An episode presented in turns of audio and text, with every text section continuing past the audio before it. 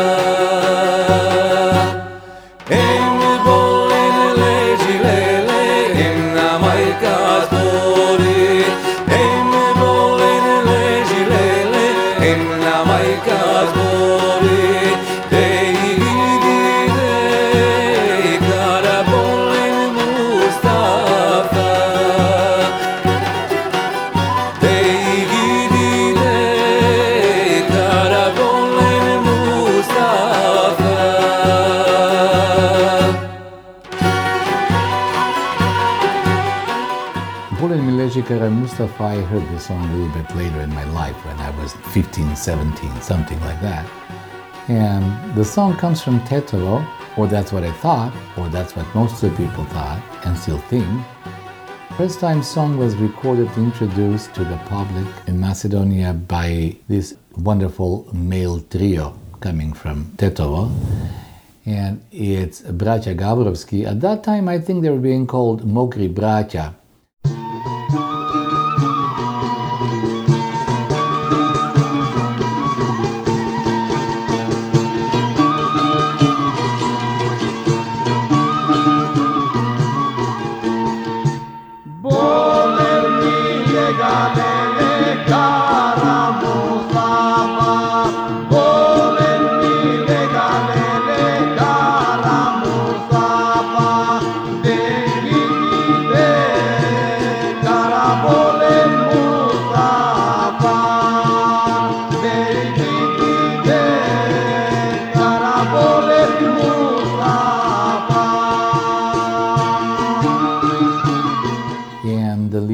Was Drago, this very, very, very unique male voice. I don't know whether the three of them were brothers or cousins, but they are connected to this family tradition, singing tradition. In one of the talks, one of the previous podcasts we had, I mentioned the name of Olga Sitchan and Simo Gavrovski, a duet, your brother and sister, and he's Gavrovski, which just tells me that this Gavrovski trio are the same family. How they are related, I don't know. Let me just go back to this trio of Mokri Braća who recorded this song. They record a lot of songs actually from that region, and most of their songs are kind of slow or with gaida accompanied, because you know most of their music is table music which was performed at village slavas and weddings, people sitting at the table while, waiting for the dinner or lunch to be served. People would start singing a song, and usually that's a slow song. That's why it's called a table song.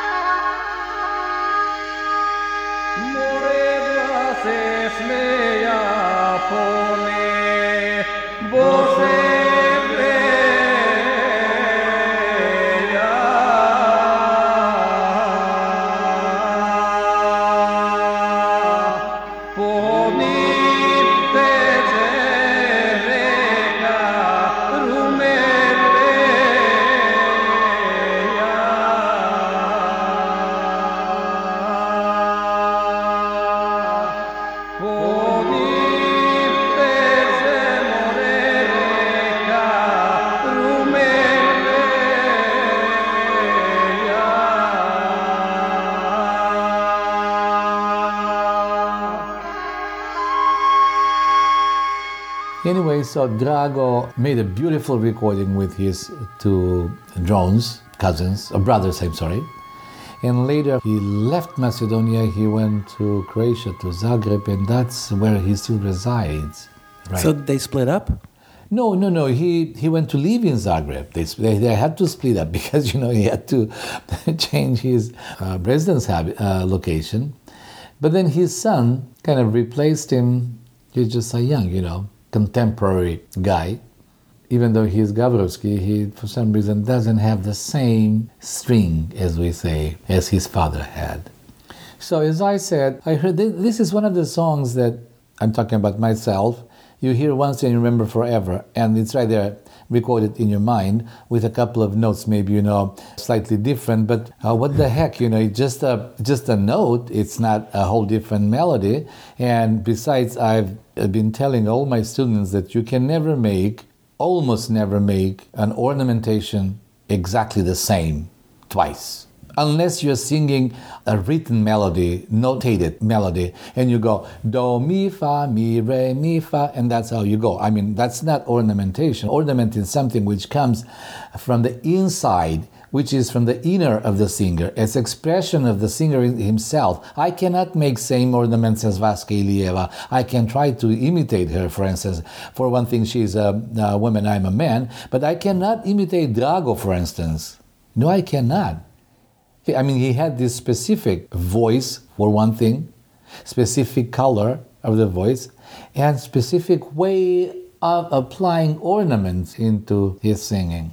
One can just make a good or successful imitation, but never the same. So you sing this song and all your songs with your own specific ornamentation. That's exactly what I've been trying to tell people and my students, that when we try to sing a song, when they try to learn a song, not to try to copy me 100%. But that's the way that most people would feel secure. People who don't know the song, people who are coming from a different culture, they don't know how to apply ornamentation to a melody in Macedonian songs. But that's why we're taking the lessons, you know. That's where we're trying to make the best approach to the song, and then, you know, to express the best which is inside of you.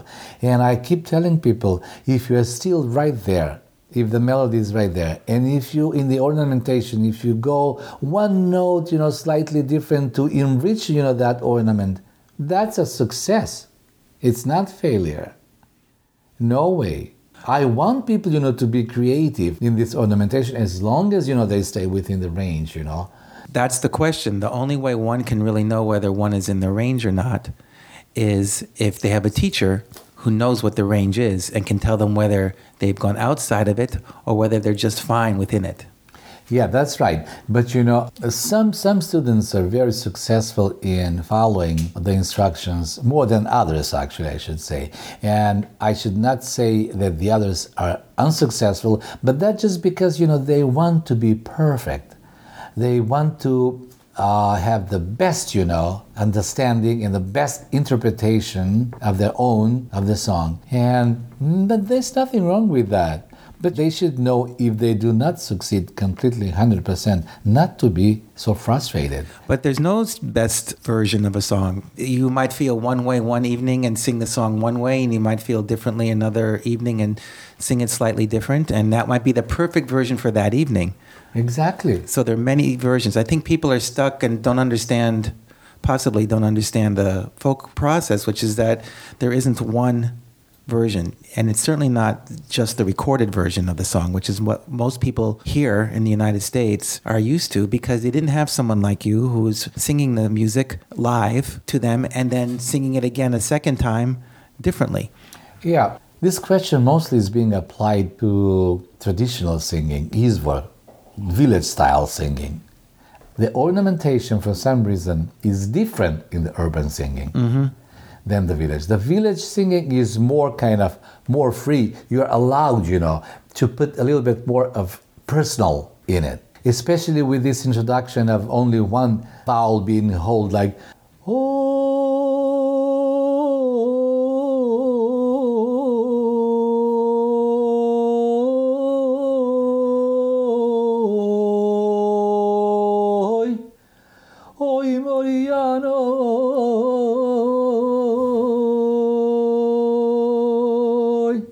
You see, that just one word actually, but with a lot of ornamentation. Mm-hmm. I can go,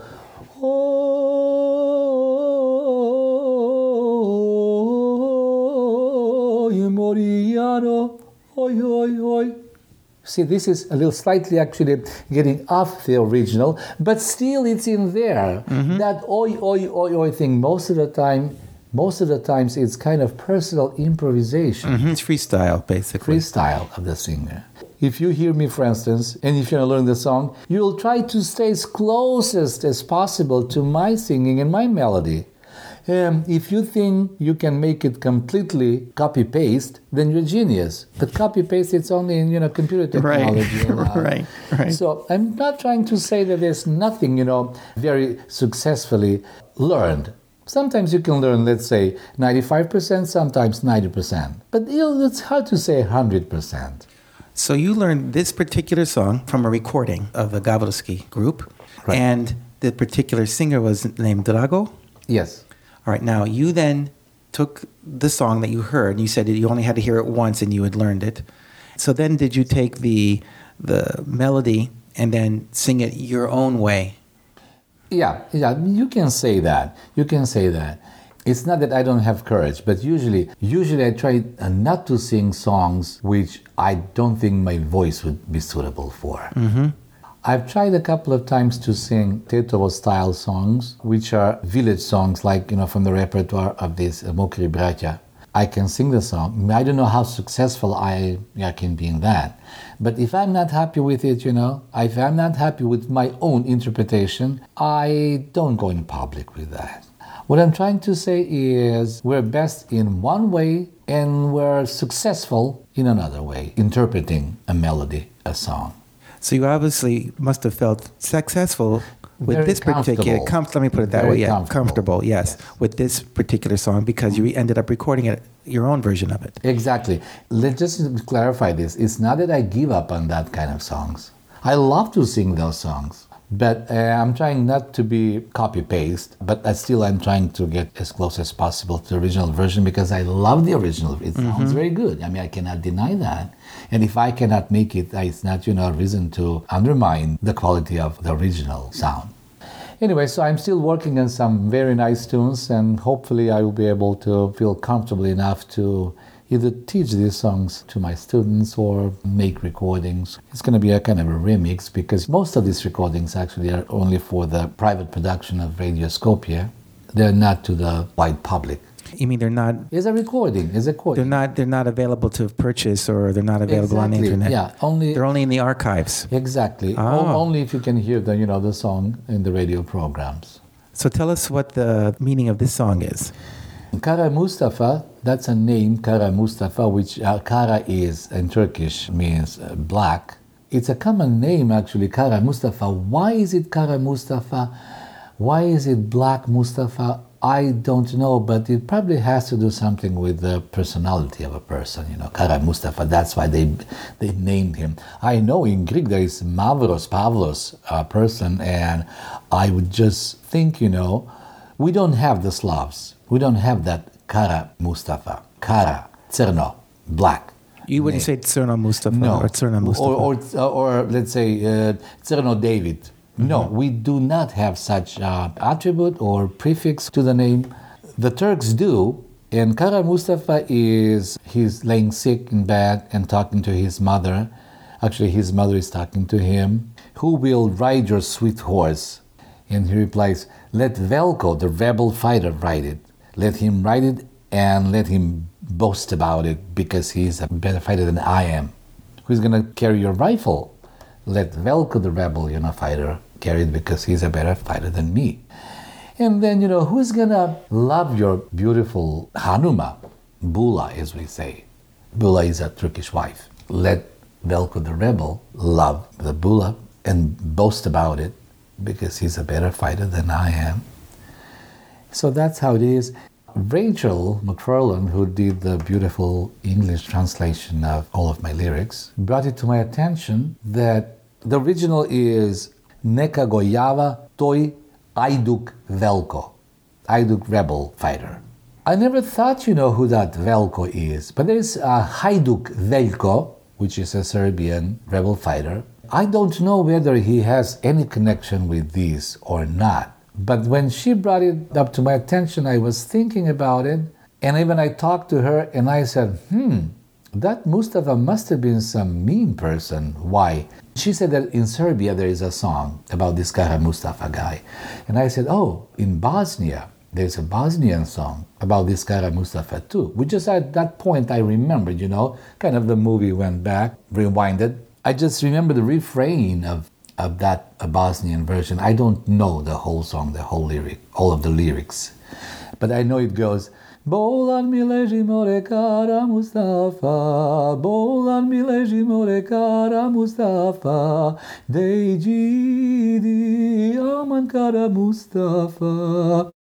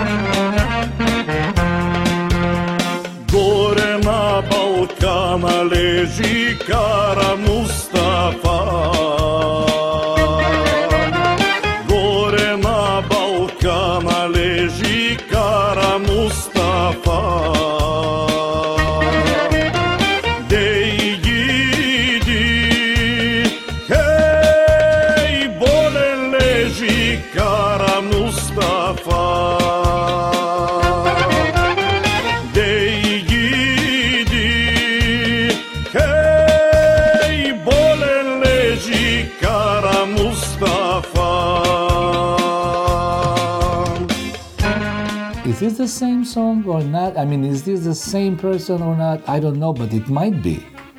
Because Hajduk Velko was the fighter, in Serbia. But was that Kara Mustafa a mean Turkish noble which was known all over the Balkans? Probably yes, I don't know. Kind of like Ali Pasha? Yeah, it has to be, kind of revealed or explored by the historians.